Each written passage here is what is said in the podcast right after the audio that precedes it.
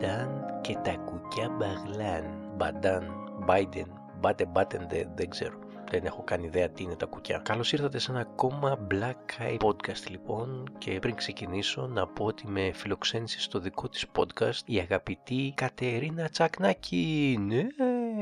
Με το podcast Το Χρυσό Ταμπον και πέρασα πάρα πολύ ωραία και αυτό βγήκε παραέξω δεν έχει γυρίσει ακόμα, αλλά ok, okay, μπορεί να το σταμάτησε κανένας μπάτσος, ξέρω εγώ, γιατί ε, βασικά δεν χρειάζεται λόγος πλέον, απλά γιατί έτσι ήθελε. Στην περιγραφή έχω το link να τσεκάρετε λοιπόν το χρυσό ταμπον, όπως θα έπρεπε να τσεκάρουν και αυτοί οι μπάτσοι τα δικά τους ταμπον, γιατί μάλλον είναι στις μέρες του μήνα τους. Δεν είναι τυχαίο που ένας πήρε την ανθοδέσμη και ήταν τόσο έντονα τα συναισθήματά του, από τα ιστρογόνα μάλλον, που χτυπούσε έναν άλλον με αυτήν. Σε φάση Αλήθεια τώρα, τριαντάφυλλα, ενώ ξέρεις ότι με πλήγωσε ένας τριαντάφυλλος και να ξέρεις επίσης ότι το κεντάβριο ωκεανός είναι το αγαπημένο μου λουλούδι. Τροπή σου σάτυρε. Στην περιγραφή θα σας έχω κάτι για αυτό το λουλούδι, δεν είναι τυχαίο που μπήκε. Και να τσεκάρετε και τους άλλους καλεσμένους της Κατερίνας. Είναι παιδιά που έχουν να πούνε πράγματα και θα ήθελαν τη στήριξή σας. Έχω αρκετά στην περιγραφή για κάθε γούστο, δεν ξέρω τι προτιμάει ο καθένας. Αυτό που όντως ξέρω είναι ότι στη δουλειά έχουν αρχίσει και πέφτουν όλοι σαν τα κοτόπουλα. Που είναι μια εντελώς ακατανόητη έκφραση γιατί ποιος έχει δει κοτόπουλο να πέφτει και είπε Πω,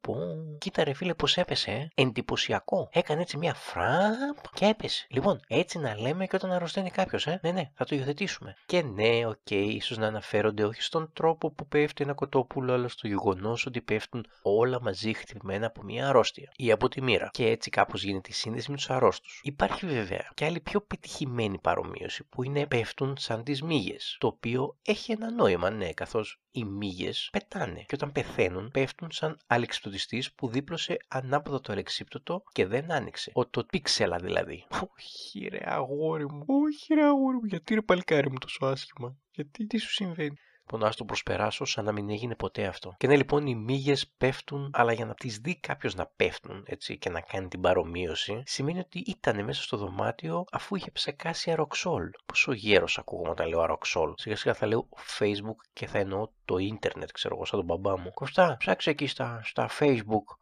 αν πονάει η σπλήνα μου, τι κάνεις; Πας στο γιατρό! Αφού λοιπόν είσαι στο δωμάτιο που ψέκασες για να δεις τις μύγες να πέφτουν, σημαίνει ότι και εσύ εισέπνευσες ποσότητα δηλητηρίου. Οπότε δεν ξέρω κατά πόσο είδες στα αλήθεια να πέφτουν μύγες και όχι κάτι σε στυλ 300 του Λεωνίδα που έβρεχε πτώματα, ξέρω εγώ, αυτό το graphic artist. Ε, όχι, λοιπόν, δεν το δέχομαι. Κυρίως γιατί υπάρχουν καλύτερες αναλογίες πλέον στην εποχή μας. Εντάξει. Πες έχουν αρχίσει όλοι και πέφτουν σαν το ίντερνετ. Ποιος δεν καταλαβαίνει απευθείας το πόσο σοβαρή είναι η κατάσταση όταν το λες έτσι. Πέφτουν λοιπόν όλοι σαν το ίντερνετ στην Ελλάδα όταν βρέχει ή ψυχαλίζει ή ετοιμάζεται να βρέξει, ή τέλος πάντων έχει δείξει η Εθνική Μητρολογική Υπηρεσία ότι θα βρέξει σε τέσσερις μέρες. Γενικά πολύ χαλιά καταστάσεις. Οπότε οι υπόλοιποι στη δουλειά πρέπει να βγάζουμε διπλάσια δουλειά και συνδυασμό τώρα αυτό με την κλεισούρα, ε, δεν μας λες και χαροπούς, χαλεπούς, ίσως. Παρ' όλα αυτά οι μέρες περνάνε στο κέτσι, αλλά είναι εντυπωσιακό το πώς εξαπλώθηκε ο ιός τόσο πολύ εδώ μέσα, που είμαστε σχετικά απομονωμένοι και πριν ούτε από δύο μήνες είχαμε κάνει όλοι τεστ και είχαμε βγει αρνητικοί. Έκτοτε κανείς δεν κυκλοφορούσε χωρίς μάσκα, κανένας απολύτως. Είχαμε βγάλει πάνω από δύο στρώσεις δέρμα ο καθένας από το πλήνε πλήνε και το αντισηπτικό ήταν η καθημερινή μας κολόνια. Τα χέρια μου έχουν πιάσει πιο πολλές φορές αντισηπτικό από ότι έχω πιάσει το πουλί μου. Γενικά, όχι μόνο εδώ. Και μιλάμε να τηρούνται αποστάσεις στο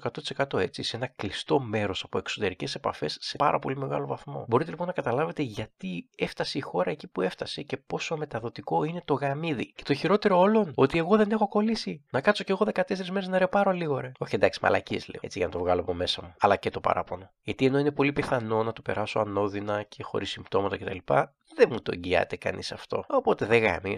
Δουλειά, δουλειά και ας είμαστε καλά. Όχι στα μυαλά μας προφανώς, γιατί εκεί τα έχουμε χαμένα εδώ και καιρό. Έκανα εντωμεταξύ και ένα post στο Facebook που λέω ότι ο ιός λέει είναι κατασκεύασμα για να υποταχθούμε. Γιατί μέχρι χθες ανατρέπαμε κυβερνήσεις και καθεστώτα αναβδομάδα. Και ενώ ο κόσμος το διασκεδάζει, ρε παιδί μου, έρχεται ένας παλιός μου μαθητής, ο κόσμος εντωμεταξύ λες και το βλέπει η μισή Ελλάδα. Τέλος πάντων, έρχεται ένας παλιός μου μαθητής και μου γράφει ένα κατεβατό για κάτι για την ταξική πάλη και ότι έχει κάτι φίλους που συνελήφθησαν γιατί κυκλοφορούσαν κτλ. Λοιπόν, ήταν η μέρα μνήμης του Αλέξανδρου Γρηγορόπουλου. Εντάξει, ok. Okay. Που ναι, έγιναν όργια από την αστυνομία και ναι, κάπου δεν πάει καλά όλη η φάση και όντως υπάρχει κάποιο πρόβλημα. Αλλά τι σχέση έχει αυτό με το post μου; Εγώ ο καημένος έγραψα ένα χιουμοριστικό post που περιέχει ένα hint ότι όσοι πιστεύουν ότι ο ιός είναι μούφα για να υποταχθούμε στις κυβερνήσεις, κάπου έχει χάσει το τρένο. Γιατί λες και πριν τον ιό είχαμε όλοι ρίξει από μια κυβέρνηση. Ποιοι, εμείς που κάναμε δημοψήφισμα, βγήκε όχι, ο άλλος το γύρισε σε ναι και τι κάναμε; Τίποτα ρε μαλάκες, δεν κάναμε τίποτα. Ο άλλος γύρισε ένα δημοψήφισμα από όχι σε ναι και εμείς παίζαμε το πουλί μας. Κατά τα άλλα, ο ιός έπρεπε να υπάρχει για να πάρει φόρα η αστυνομία και να τα κάνει σκατά. Που να το πούμε και αυτό, μάλλον έχει χειροτερέψει πολύ μετά την καταδίκη της Χρυσής Αυγής. Δεν ξέρω, μπορεί να κάνω και λάθος, αλλά αυτή την εντύπωση έχω. Και κάνουμε ρε φίλε ένα διάλογο τώρα μέσα στη νύχτα με αυτόν, που ανάθεμα και αν έβγαζε νόημα κάτω από το post. Αν έβλεπες τη συνομιλία και έπρεπε να μαντέψεις κάτω από τι post ήταν, θα έλεγες πανεύκολα κάτω από την ανάρτηση δελτίου ειδήσεων του Sky. Σε κάποια φάση μπερδεύτηκα και δεν ήξερα τι υπερασπίζομαι. Το ότι δεν είχε θέσει το σχόλιο του στο post ή ότι δεν θα ακυρώσουν τις εκλογές μέσα στην καραντίνα. Όχι για την καραντίνα. Γενικά να μην έχουμε πλέον εκλογές ξανά ποτέ, ρε παιδάκι μου. Αυτό μου είπε. Και κάθομαι εγώ μετά και σκέφτομαι ότι ξέρεις τι, Γάμισε το ρε φίλε. Αυτός τώρα είναι πορωμένος με τα ιδεολογικά και πολιτικά και δεν ξέρω εγώ τι άλλο. Άλλωστε οικονομικά προβλήματα δεν έχει, δεν είχε ποτέ, του εναντίον. Οπότε άστο. Αλλά όταν σκέφτομαι, ρε μαλάκα, και αν και εμένα ο γιος μου κάνει τίποτα τέτοιο όταν μεγαλώσει, που εντάξει τώρα από μόνη είναι μια ηλίθια σκέψη, γιατί μέχρι να μεγαλώσει αυτός θα έχουμε υπτάμενα αυτοκίνητα. Κλούβες στον ματ που θα μαζεύουν όποιον κυκλοφορεί χωρίς φραγίδα στα χέρια και τατουάζ νούμερο στο σβέρκο. Εποπα 211-321, η σφραγίδα σου είναι μόνο για ευκαρπία, γιατί είσαι τούμπα. Κύριε, κύριε Πολυσμάνη μου, 30 χρόνια περιμένω να ανέβει ο Ηρακλής πρώτη εθνική και και τίποτα. Κουράστηκα ρε παιδάκι μου να το γυρίσω λίγο στον Μπάουκ τώρα που θα κάνει και γήπεδος στα επόμενα 5 με 10 χρονάκια και θα μπει και ελπίζω επιτέλους στους ομίλους του Champions League από του χρόνου. Μας τα είπαν αυτά οι πρόεδροι. Τους πιστεύουμε εμείς τους πρόεδρους. Αλλά όχι πιθανόν ο γιος μου να μην γίνει τέτοιος κυρίως επειδή θα τον δέρνω. Όχι, όχι, όχι. Ψέματα λέω. Είμαι υπέρ του διαλόγου και όχι αυτού που εννοούσε ο μπαμπάς μου διάλογο τύπου εγώ μιλάω, εσύ ακούς και αν μιλήσεις, εγώ θα μιλήσω πιο δυνατά από σένα. Και αν δυναμώσεις και εσύ την έντασή σου, λέω ένα μη, μη, μη, μη τρελαίνεις τώρα, θα πάθω κανένα εγκεφαλικό. Και κερδίζω. Που είναι αυτό που κάνεις στην πολιτική εκτός από την απειλή του εγκεφαλικού. Αυτοί απλά λένε Θα φύγω κύριε Καμπουράκη, το έχω ξανακάνει. Και κάτι τέτοια. Όχι, όχι. Πιστεύω ότι το σπίτι μετράει πάρα πολύ στο μεγάλο ενός παιδιού. Αν το σπίτι είναι στην εκάλη, ας πούμε. Αλλά και οι γονείς μετράνε πολύ. Τα λεφτά που τους μένουν για να βγάλουν το μήνα και αν θα κόψουν τα αγγλικά ή τα ιδιαίτερα στα μαθηματικά του παιδιού. Δεν ξέρω, παιδάκι μου, γίνεται από λογικούς γονείς να βγει παράλογο παιδί. Δεν λέω για μας. Για κάτι φίλους ρωτάω. Εμείς το μόνο λογικό που έχουμε κάνει είναι να μην αγοράζουμε βιβλία του Ιακόπουλου, ξέρω εγώ. Και τι θα κάνω αν έρθει μια μέρα και μου πει Μπαμπά, έμαθα επιτέλους την αλήθεια. Θα μας βγάλουν το τσιπάκι από μέσα μας και θα σταματήσουν να μας κάνουν κουμάντο οι μασόνοι.